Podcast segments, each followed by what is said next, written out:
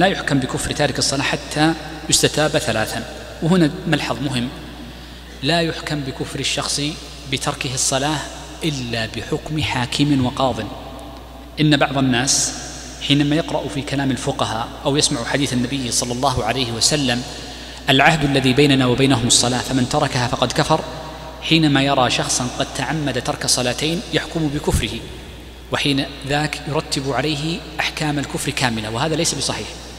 وقد صرح الفقهاء أنه لا يحكم بكفره ولو ترك أضعاف هذا العدد من الصلوات حتى يحكم الحاكم بكفره.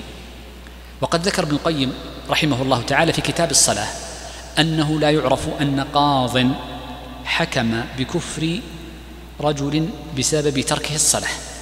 قال: لأن كل من عرض على السيف ليصلي فامتنع، يعني يندر أن مسلما يعرض على السيف ثم يمتنع عن الصلاة. وقد أشار لهذا الملحظ ابن القيم في كتابه العظيم كتاب الصلاة.